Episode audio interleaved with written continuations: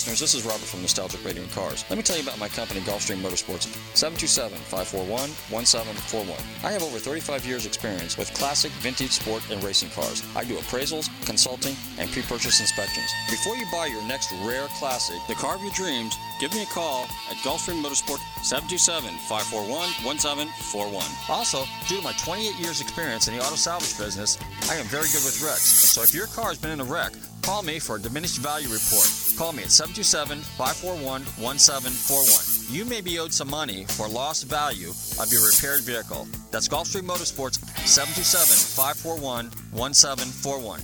And be sure to tune in to Nostalgic Radio and Cars Wednesdays 7 to 8 p.m. on the Tan Talk Radio Network AM 1340. Do you know how to change the oil on your vehicle? Can you determine if your transmission is slipping? Well, now you can. The Saturday Morning Grease Monkey Show is now on the Tan Talk Radio Network. Every Saturday morning, get the expert tips and motoring schooling that you need from our automotive expert, Tim Gibson, from Tim's Performance Service Center in Tarpon Springs. Brought to you by Tim's Performance Service Center. Big or small, they fix them all. Tim's Performance Center, 906 Verona Place, Tarpon Springs. Call 727-543-1601 or check them out online at timsperformanceauto.com. And don't miss the Grease Monkey Show every Saturday morning from 10 to 11 here on the Tan Talk Radio Network. Ford GT 5.0 convertible in pearl white, black leather interior with 435 horsepower. It comes with all the modern amenities push button starting, if you're into that sort of thing, and if you want iconic, you've got it. On this National Mustang Day, what could be more American? Now, how's that feel? My guest today is Varsity Ford sales and leasing expert Shannon Catlett. Now, go ahead, pedal in. Oh, God. And this is Reporters in a Car Making Deadlines. You know what? Best part about driving a Mustang, you get to wear sunglasses while you're driving it too. It sells itself. I mean, it's been out since 1964. The memories that people have with it, uh, you know, I think it was introduced at the World's Fair site, you know, what, 53 years ago today. It's history and Ford's future. The car, a celebrated masterpiece where every driver can be the master of his or her own domain. Heck, Shannon isn't just selling me on it, he owns one, and so does his mother. Everybody in the family's got to have the, the GT. Oh, that's the only way to go, isn't it? It's about the memories that it makes for itself. Each person, you know, they're going to say, you know, back when I was 16 years old, I had a blue one of these, you know. Do you guys have a blue one now? You know, it's, it's things of that nature. It really is. This car has changed with time, but it still has the look you remember. Models have come and gone. Hit that gas. But the feeling you get behind the wheel has never changed. And that's what National Mustang Day is all about. You know, I was having so much fun here at Varsity Ford today, I almost forgot about the coffee part of the equation. Jerry Seinfeld usually does that, right? Sorry, just having a lot of fun on Mustang Day. For reporters in cars making deadlines, I'm Matthew Smith. Tonight on Nostalgic Cars and Radios, it's No, it's Nostalgic Radio and Cars. Oh yeah, that's right. Is she there? I think she's there. Hello?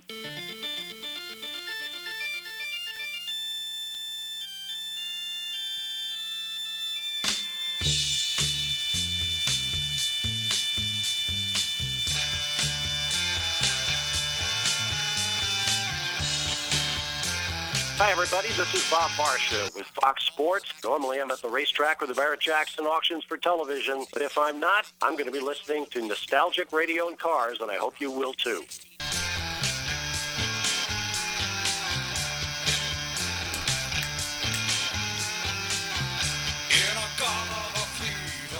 Okay, listeners, welcome. You're tuned into Nostalgic Radio and Cars, and I'm your show host, Robert. Run your computers and Google TanTalk1340.com, and you can see us live here in the studios in downtown Clearwater. Don't forget to check out our website, GulfstreamMotorsports.com, where you can find out all about us. And if you have missed any of our past shows, you can check out our archive show, archive show, archive page, where all our 401 shows are on a podcast. So, anyway, good evening, Vaughn. You got your headset on there? Can you hear me? Vaughn uh, is our. Yep, I'm about to put it on right now. I'm about to put it on right now. Okay, uh, uh, he's our new board engineer, and he's still going through the learning curve, but he's doing a pretty good job. So we'll give him a big round of applause. There we go. See, big round of applause.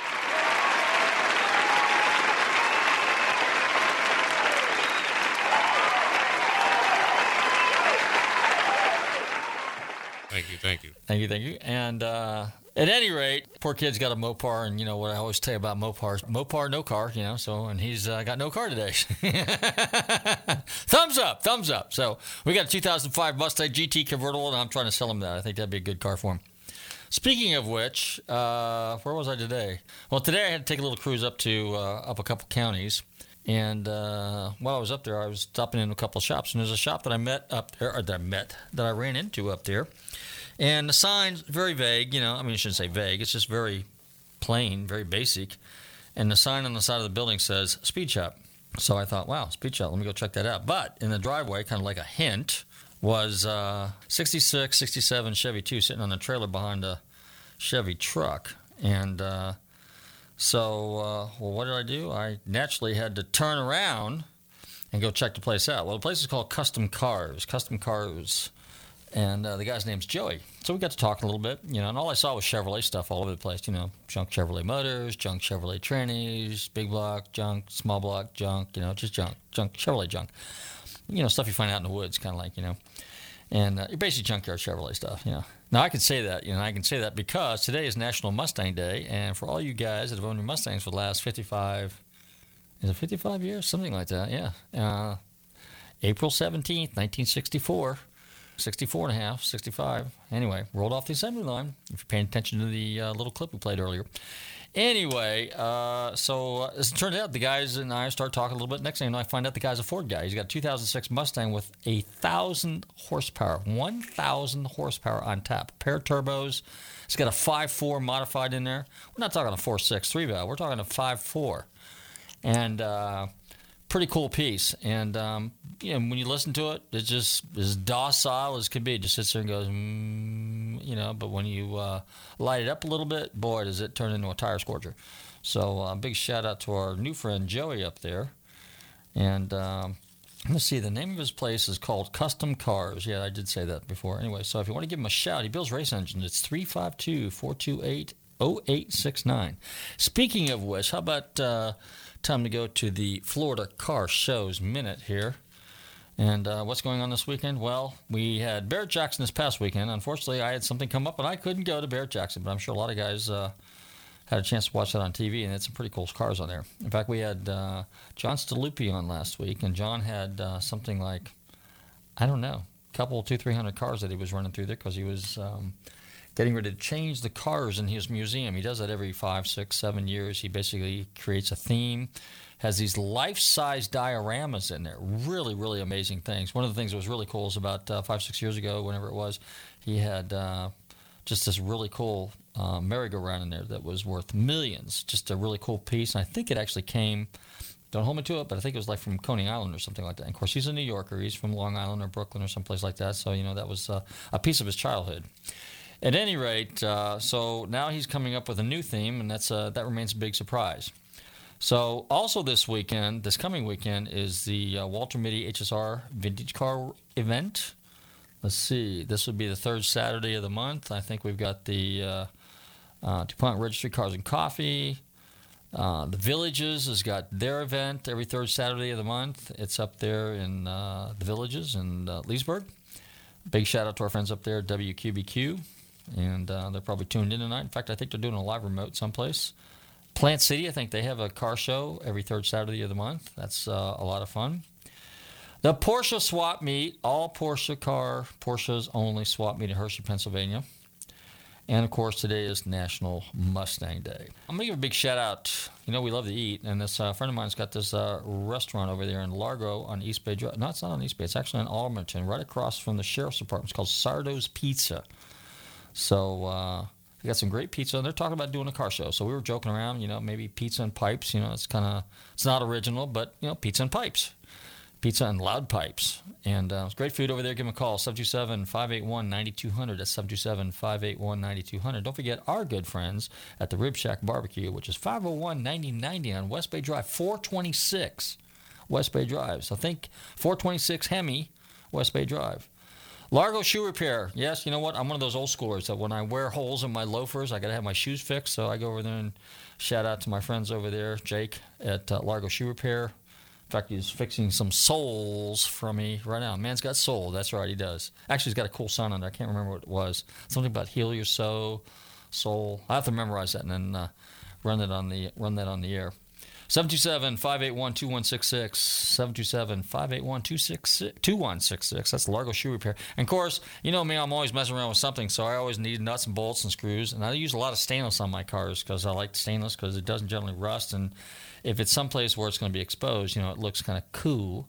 So I like something nice. Hey, and the neat thing about stainless, stainless buff. So if you need nuts, bolts, screws, miscellaneous fasteners, hey, even if you need nails for your nail gun, get my good friends down there, Timmy and them at uh, Tri City Bolt and Screw on US 19. It's Tri City Bolt and Screw, 727 546 4411, 727 546 4411. That's 727 546, I'll get it right, 4411.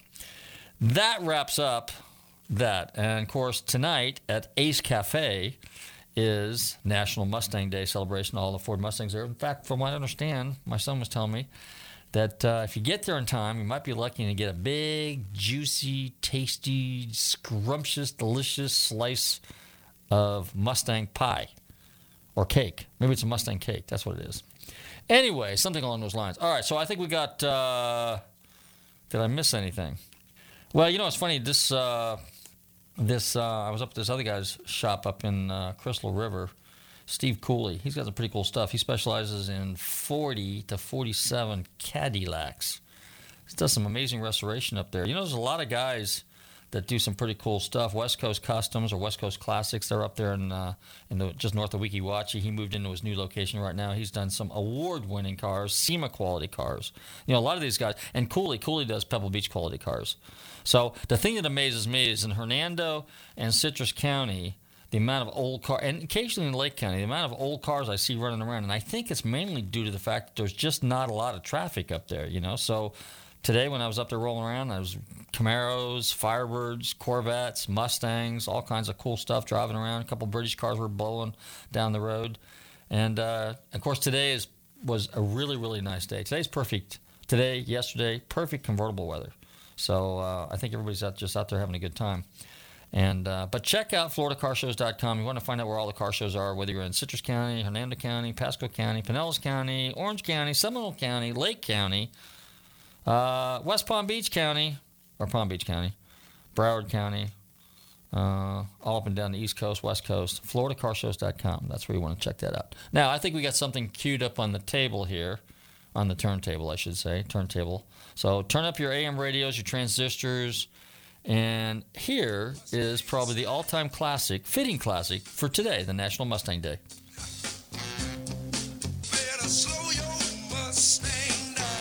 You're tuned into Nostalgic Radio and Cars. Don't touch that dial.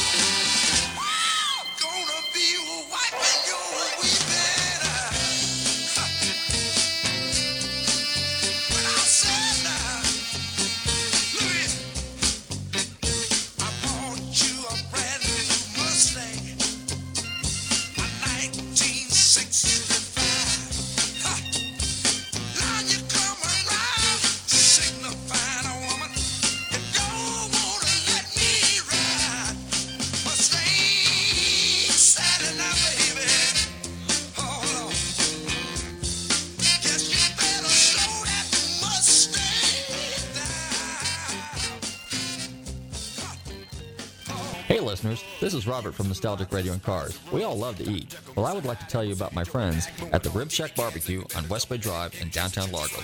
Their menu offers family-sized takeout dinners like delicious ribs, chicken, beef, and pork, or sit-down barbecue dinners, sandwiches, and even desserts. They will also cater your party. Everything is barbecued fresh using real oak for that great smoky flavor. So visit my friends Corey, Jed, and Kurt at the Rib Shack Barbecue in downtown Largo, 600 West Bay Drive, or call them for a takeout order at 727 501 9090. That's 727 501 9090. They truly have the best smoking barbecue in town. Oh, and be sure and check out their great barbecue sauce. That's the Rib Shack Barbecue in downtown Largo, 727 501 9090. I'm telling Robert from Nostalgic Radio and Cars sent you. Looking for car shows? Then look no further than FLACarshows.com. On your computer or on your mobile device, FLACarshows.com is a comprehensive list of automotive events, plus videos and news articles. Whether you're looking for car shows, cruise ins, meetups, automotive festivals, cars and coffees, or anything else relating to an internal combustion engine, then this is a site for you. Check it out online or on your phone at FLACarshows.com.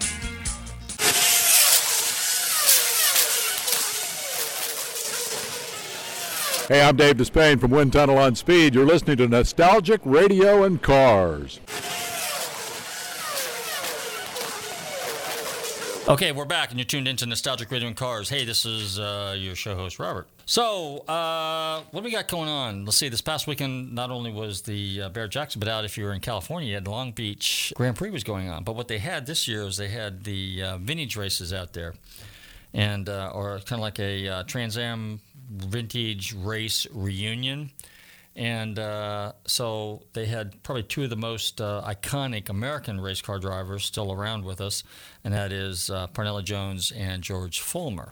Now, our guest is going to be coming on here in a little bit, is uh, friends with them. I had the opportunity of meeting both George Follmer. We did a little interview with him, and we had Parnelli Jones on our show too a number of years ago. So it was interesting because we're talking about Trans Am racing. Trans Am racing was really, really raw, crude, and hardcore. I mean, it was like in my, my two favorite racing series out of the 60s and 70s, primarily the 60s, was Trans Am racing and Can Am racing. Because in Can Am, there really weren't any rules. So a lot of innovation, development, technology that came out of, out of Can Am racing. Trans Am was more to sell cars because there were Trans Am Mustangs, Trans Am Camaros, Trans Am Firebirds, Trans Am Mopars, you know, all those kind of cars. So the cars that you saw on the on the on the showroom were basically the cars with minor modifications. At least that's what we were led to believe, minor modifications. Um, and I'll use a Mustang as an example. For example, you know, Boss 302 Mustang uh, pretty much dominated in 69 and 70. 69 they probably would have won, but they piled up six or seven cars because one of the cars had the lead car had an oil leak and uh, seven and, and Camaro won in '69, and then '70 the uh, the Trans Am Boss 2 won clearly. '68, I believe the Mustang won. No, maybe it might have been the Camaro, but it was real close between the Cougar and the Mustang. I can't remember. '66, I think the Mustang did win. '67, can't remember. Might have been Camaro. I know 67, 68. I can't remember exactly because I know the Penske's were in there, and they were, you know, the old saying, cheat, cheat, hard to beat and uh, and they really did. They had cheater cars. In fact, what they did in '68, Penske basically used the '68 car as a test. No, they used the '60. Let me think here. They had two cars. They either used the '68 car to qualify because they knew that car would be checked. And then when they raced, they actually raced the 67 car. The 67 car from a distance, you couldn't really tell them apart because it took the vent windows and all the trim and everything on it. And the 67 car was a complete cheater, lightweight car with hollowed out suspension and body parts and extra fuel lines and who knows what else was in there. In fact, what's interesting is we're going to have a guy come on our show here probably in the next month or so. His name is Bill Ryan, and Bill Ryan, Bill's um, his specialty is is Winston Cup cars, particularly cars out of the 70s 80s and early 90s. And he was telling me, he says, you know, it's just amazing how creative some of these guys were because you don't really know how serious the cheating was. And it's really not cheating until you get caught or until they make a rule and you break it. So, other than that, it's just, let's just call it innovation. So, when he takes these cars apart, that's when he discovers some of the really cool, innovative stuff that these guys incorporated in their race cars. And so I'm looking forward to having him on the show and talk about that. Well, let's use the 70 Trans Am Mustang. The 70 Trans Am Mustang, if you look at the car and you put a template over it, it actually fits the car. But what people don't realize is the front shock towers, inner wheel wells, they actually took a wedge out of it, which sloped the nose down a little bit. It wasn't much, it was only maybe three quarters of an inch, an inch maybe, or something like that. But that wedge was able to give the car uh, a lower snout and then give the car a little bit more aerodynamics. And, and of course, the back end of the car, they widen it and they raise the rear spoiler on the deck lid, which you couldn't tell unless you had an identical one right beside it. So basically, but it fit, it fit the template. So the end caps and the and the rear deck lid actually had a higher spoiler on it, which created more downforce. Then the wheel wells were actually arched out; they were actually sectioned and they were widened. So the car was completely different. So if you look at a bona fide Trans Am car, 6970, let's say Mustang, I'm using that as an example, uh, amazing differences when you put the two, a stock car, stock Boss 302 and a, and a Trans Am Boss 302 side by side. Never mind the stance and all the other stuff, you know, plus all the suspension modifications that they did to the car. So the guys were pretty creative, and that's what racing's all about. And ultimately, what happens is all the racing technology and particularly today, you know, this translates into street cars and production cars, and this is what makes our cars safer, faster, quicker, uh, stop better, more reliable. Now, the other stuff that they're doing in, t- in terms of technology, for example, you know, with uh, some of the safety stuff and and all the high tech electronics and stuff in there that like. Uh, and I'm not into autonomous cars, so I won't even go there yet. But you know, they have like the lane control and some of the other stuff, and the braking sensors and stuff. Uh, you know, listen. Here's the thing that concerns me: if you get the cars to the point where they're too uh, where they have the ability to, to pretty much drive themselves, uh, the driver is going to be reliant on that, and he's not going to pay attention to what he's doing. And then if something malfunctions, he's not going to know what to do, as in the case with the guy that uh, piled up and burned up in the Tesla here not too long ago. But anyway, hey, I think what we're going to do is we're going to call our guest. We're going to play another song here real quick. And uh, this is one of my favorites out of the 70s. Little Alice Cooper for you. And uh, it's called Caught in a Dream. This is off their uh, I'm 18 album. Hey, you're tuned into Nostalgia Radio Cars. Don't touch that dial. We will be right back with our special guest for the evening.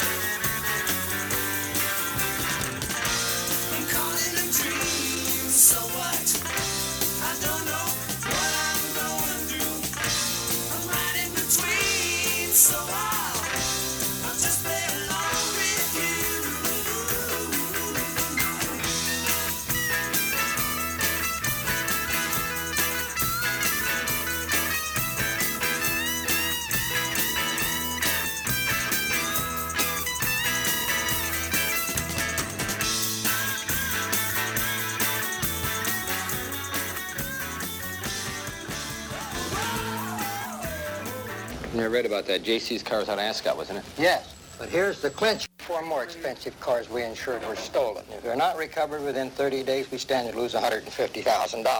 I read about that. JC's car was out of Ascot, wasn't it? Yes, but here's the clincher. Last night, someone stole Parnelli Jones' big Ole Bronco, which we insure for $100,000. And if it's not recovered within 15 days before the race, we stand to lose a quarter of a million. I bet the odds against that are 1 in 10,000. One in 22,000. I'll bet underwriting is just delighted. Oh, yes. Mr. Jones can see you now.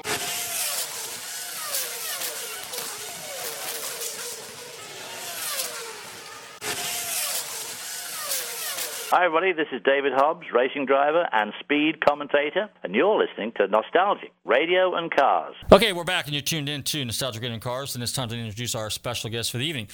This is a gentleman I met a number of years ago. Man, that's been a long time. It's hard to believe time flies. Anyway, but he was hanging out at the uh, St. Pete Grand Prix, and uh, we were both there kind of hanging out at the media room, and then we got to talk a little bit, and he told me a little bit about what he does. And uh, he used to be in racing, he was an SCCA guy, been a uh, radio commentator. He's uh, worked for Mario Andretti, which he was uh, gracious enough to help me facilitate me to uh, meet Mario Andretti and to get Mario Andretti on my show. And he also is uh, working on his new book. I'm delighted to welcome to the show this evening my buddy, my good friend Eddie Lepine. How you doing, Eddie? Hey, Robert. How are you? Pretty good, pretty good. Thank you very much for coming on the show this evening. Tell us a little bit about Eddie Pine. What is Eddie Pine all about? Um, Eddie Lepine is uh, motorsports and car racing. Okay. Uh, 35 years. I've kind of I've done pretty much everything you can imagine uh, in the world of racing, and uh, we I just recently raced Daytona two weeks ago in the uh, Champ Car race. They call it. It was the old Chump Car Series. We ran a 14-hour race there in a BMW 325i. Finished 21st out of 128 cars. So still like to uh, suit up and get on the track and race, and uh, you know, just been a part of racing my whole life. It's funny you mentioned suit up and be a part of racing. Tell us a little bit about some of the uh, one of the things that you're kind of known for, and I've seen you around. Well, that's kind of how we kind of met a little bit too. Is uh, you sell racing? If I said if I use paraphernalia, souvenirs, is, is that kind of descriptive? And and a lot of the stuff is helmets and suits and, and autographs and pictures and photos and, and all kinds of really cool stuff from some very well known drivers, and including Ayrton Senna, one of your uh, one of your heroes.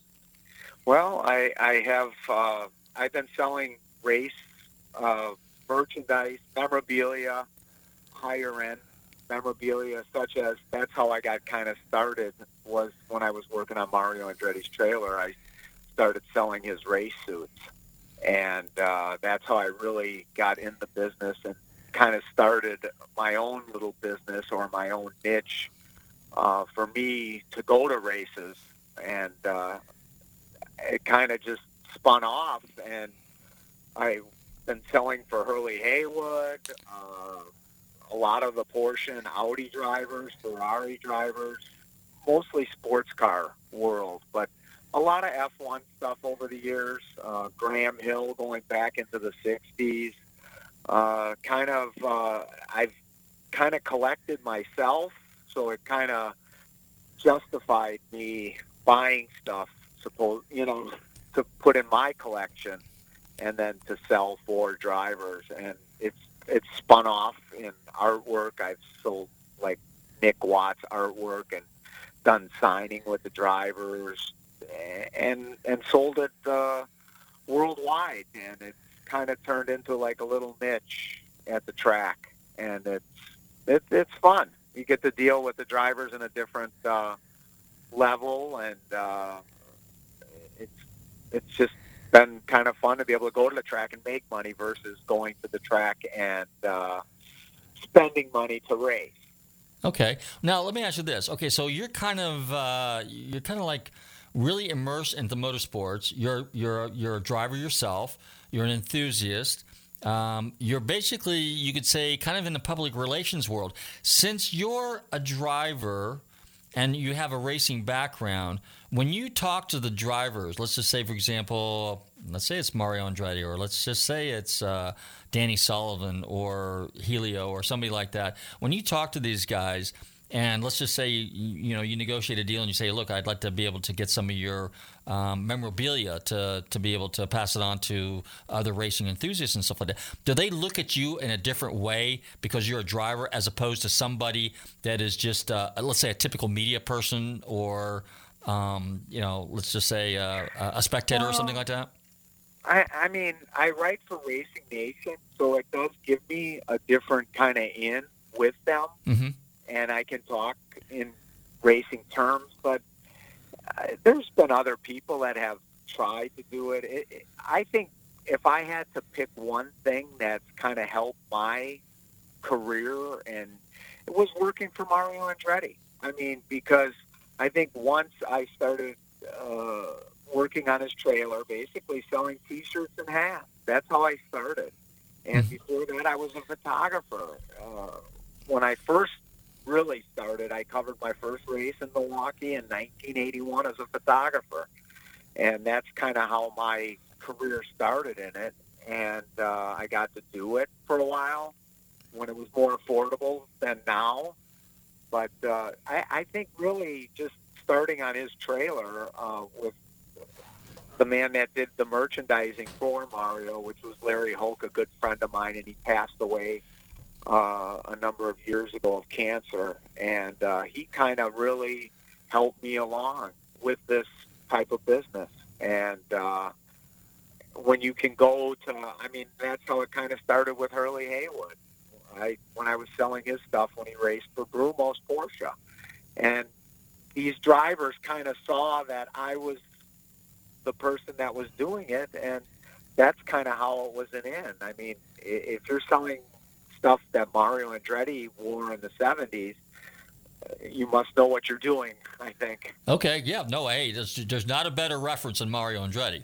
Now, you uh, when you talk about Milwaukee, are we talking the Milwaukee Mile as far as Indy, or are we talking, let's say, close by Elkhart Lake, as in far as GT? So, you obviously you're a fan of both GT racing and, and Formula One or IndyCar well, as well, right? Yeah, IndyCar, Formula One, sports car. I mean, even NASCAR uh, as much. That's kind of how I got my basic start was in photography, and that's when I went to school, I was like, well, how am I going to get to the races or go to the races? And that's how I started at Midwest Racing News. And it was. I covered some NASCAR races, and I went to Nashville and saw Dale Earnhardt run back in the day. And it was a thrill to be that close. And it was a completely different world back then.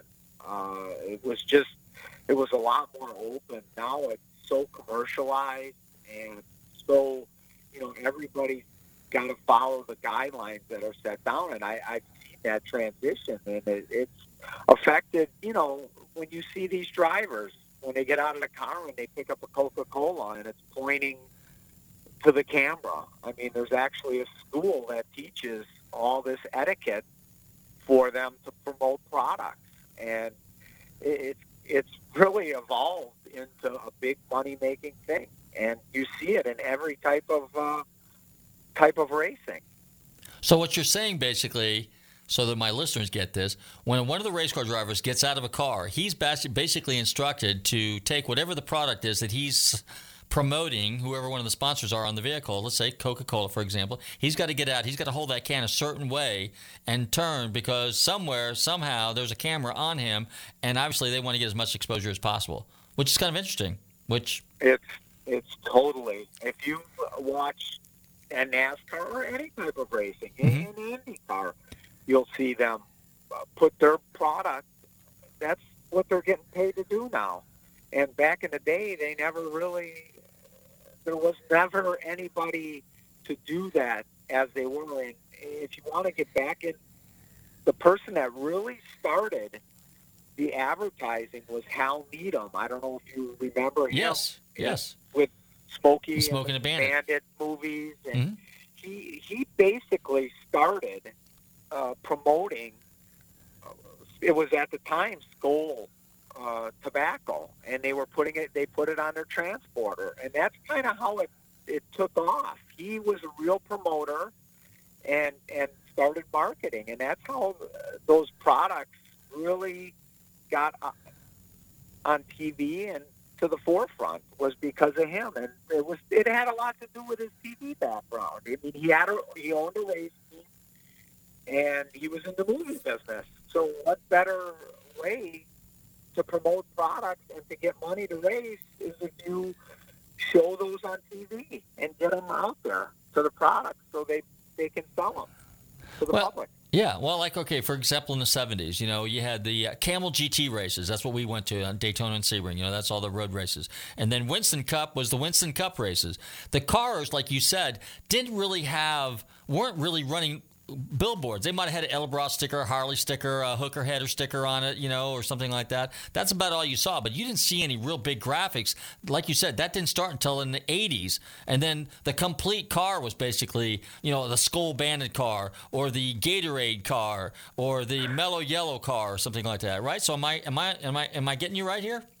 Oh, you're right on right on track. I mean, Okay. that's basically how it came, and you could see it like Darrell Waltrip with the Pepsi car and the Mountain Dew car, and all these products found that it was a good way to market their products and sell it to the public. And uh, now, uh, what's happened over all these years now, it's evolved into you know you could see how much money's at stake. I remember a few years ago in NASCAR, they used to you know, big write big checks out. UPS came in and really changed uh, uh, the sponsorship dollars to uh, promote their product, and uh, now that's kind of gone away. Now you're seeing NASCAR. You're even seeing it in IndyCar. I, I interviewed uh, Graham Rahal at Long Beach over the weekend, and I think he said he's going to have like seven or eight different uh, sponsors on the car.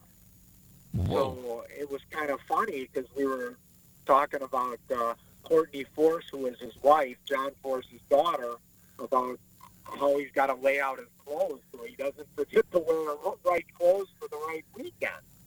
So it, it's really changed into where these.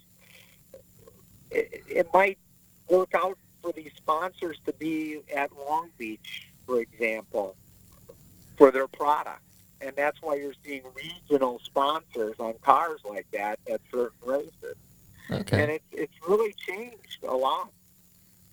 Tell me about the drivers. Now, you've been around some of the most uh, legendary and famous drivers, and I'm going to use, I think, you know, you were at Long Beach this past weekend, and they had the uh, historic Trans Am, kind of like a reunion type thing, or grant or races there, and you had the opportunity to hang out with uh, George Follmer, who I've met and who's been a guest on our show, and Parnelli Jones, also been a guest on our show, which, in my opinion, are the two most legendary Trans Am drivers still around. Never, you know, notwithstanding, you know, Dan Gurney, um, Mario Andretti, I think raced a few times. Uh, Mark Donohue, obviously, you know. So tell us what, uh, tell us a little bit about uh, your, uh, you know, George Follmer and uh, Parnelli Jones. And there was this, even though they both raced Ford, there was a rivalry, but there was also a camaraderie there. Oh, I mean, when you think about it, I mean, it was an incredible weekend because I'm really into the history of the sport. Mm-hmm. The guys like Phil Hill, and like you said, we lost Dan Gurney last year, and I was at the dinner last year, last year at Long Beach, and Dan Gurney and AJ Foyt were there to celebrate 50 years of them winning Le Mans for Ford Mm-hmm. GT. And, uh, you know, it was just, you know, we lost him. And this year, now they had that historic Trans Am. And just, I mean, those were the cars. I mean, I had a 70 SS Chevelle back in the day. And those were the cars that these guys raced Camaros, the Javelin, uh, and the Camaro that uh, George Follmer and Mark Donohue raced for Penske, and Parnelli Jones driving the Mustang, the Boss Mustang. I mean, those cars back then, they made muscle cars back then, and the whole uh, philosophy came up.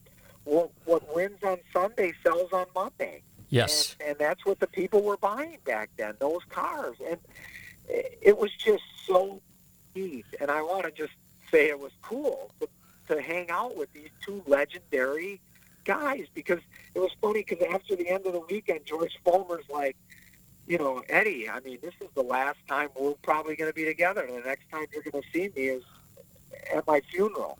You know, I mean, they're very, I mean, they're 85 years old and they're very slow. And he's right. I mean, that's what happened to Dan last year when he passed away, another legendary American driver. And people, you know, I was there a few years ago to bring George Follmer to the Road Racers uh, drivers uh, dinner, at Long Beach when they honored him.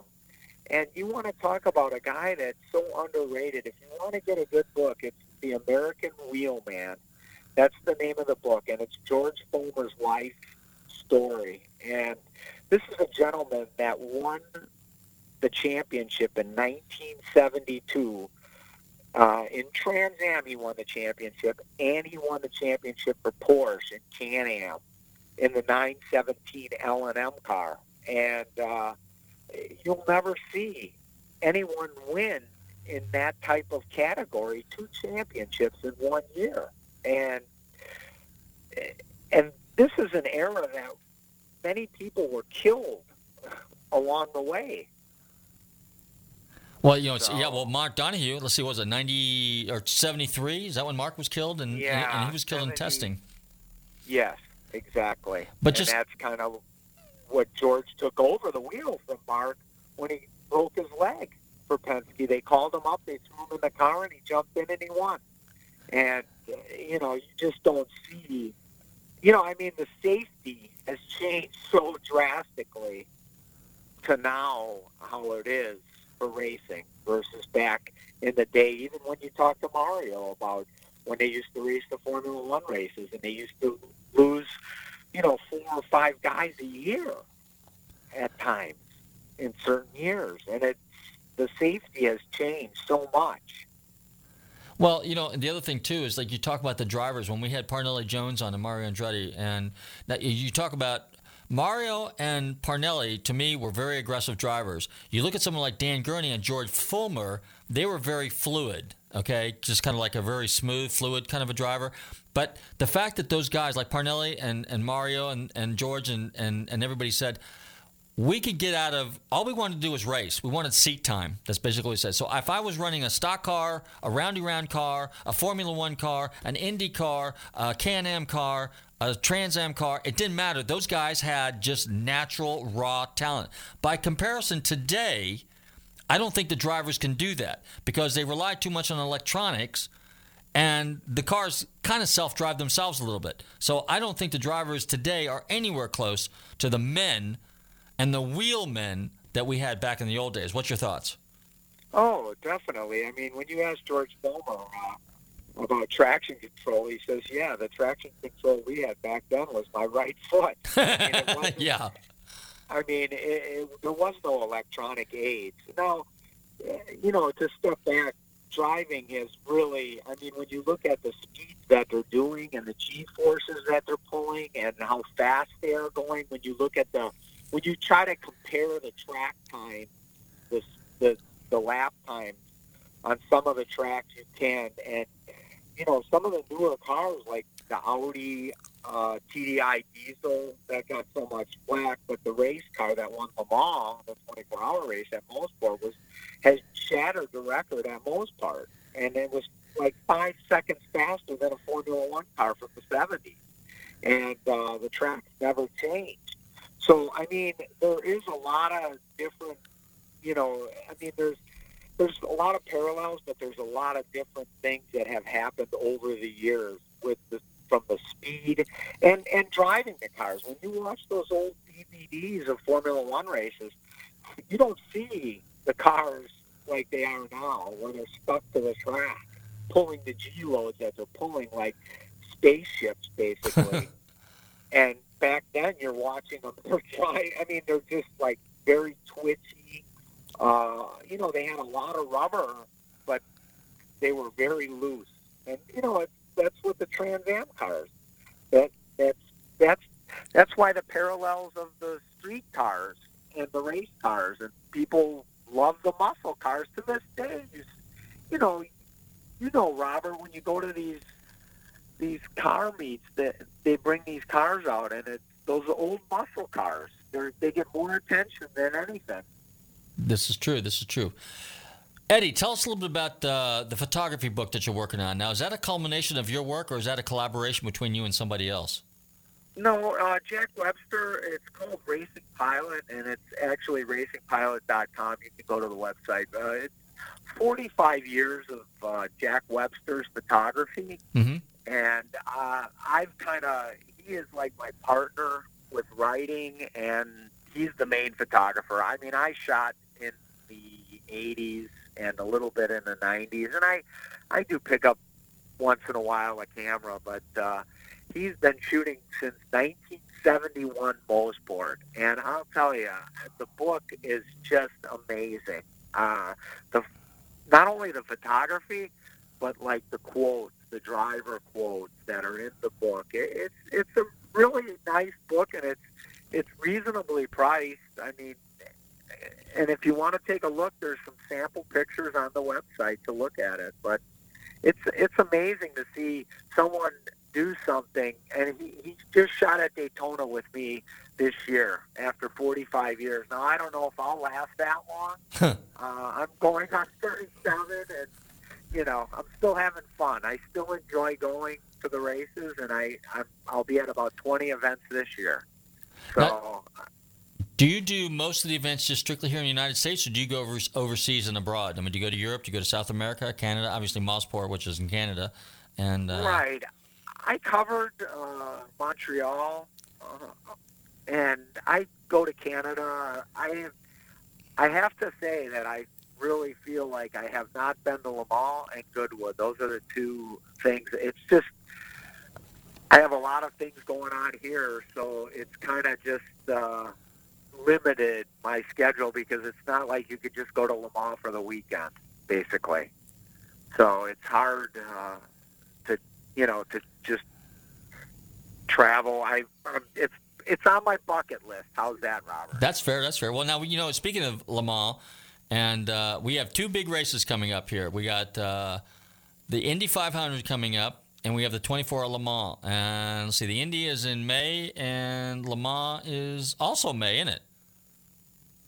No, Le Mans in June. June. uh, June. Okay. And it's yeah, June. I don't have the dates in front of me, but it's about the third week in June, Okay. fifteenth or yeah. Because and, and you were just saying about drivers, and I, I want to just quick interject this. There's a driver that uh, some of the people might be familiar with, like because he did race at St. Pete in the yellow Porsche Spider DHL cars, Roman Dumas.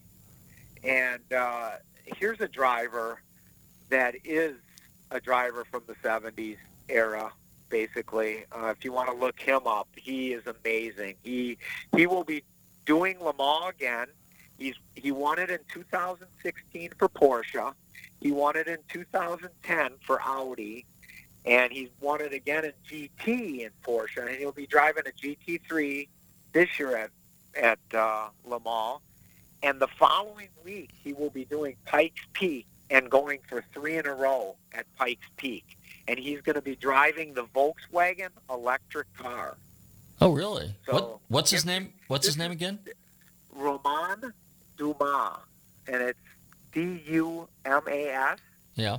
And the following week, he will be doing the IMSA race at Watkins Glen, the six-hour race. So three weeks in a row, he will be. I remember two years ago, I was with him at Le Mans. I mean, he was at Le Mans, and then I met him at Pikes Peak, and he won Pikes Peak the following week after he won Le Mans. So, I mean, and he does rallying, and uh, Now, is he a young person or is he an older person that just has a lot? getting a little bit. Uh, I mean, he raced for Penske. He won the championship in 2007 for Penske. He's been around. He raced for Alex Job. Oh, did he? Alex Job. Okay, out of uh, Tavares, Florida. hmm Yes, exactly. He's he's been around a while. Um, he raced the 919 and he won Le Mans in 2016. If you want to Google a driver that you really don't see a lot about in the states, but he's really amazing when you think about. I mean, driving a 24-hour race, jumping on a plane, and getting to Pikes Peak on Tuesday, and then winning that the next weekend. See, now that's So- that. He's he's of the cloth of Bobby Unser, Parnelli Jones, you know, and drivers like that that would just get and Mario Andretti and everybody that ran Pikes Peak and ran in the open wheel car, ran closed GT cars. My hat's off to a guy like that. Now, what nationality is he? Is he American or is he from? He's French. Oh, he's no, French? he's French. Okay. He's French, and uh, he's just like I said.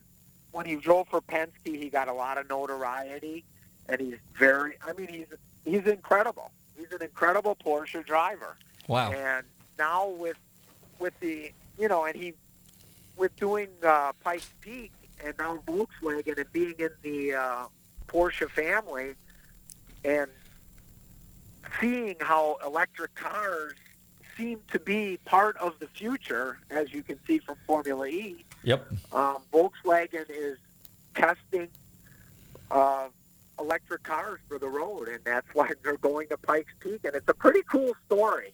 And it's we're actually, I'm actually working on a story to do, and have it on Racing Nation about Roman and uh, what he's going to accomplish again this year in doing this. Well, Eddie, we are up against the clock, so why don't you go ahead and give out your website real quick so people can find out more about you and how they can contact you if they want to get any racing memorabilia? Well, my company is Monty Motorsports, and basically I can just give you my number. Uh, it's 407 908 2260 if you have any questions on ours or anything. I basically am more of a hands-on guy, don't have a website, but please go to racingpilot.com and check out the book. That's something that I just published in the last six months, and it it, it really is amazing.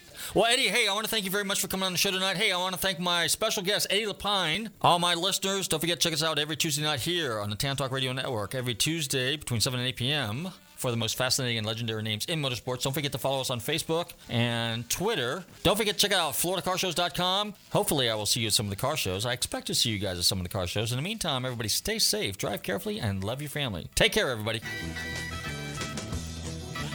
Thanks, Robert.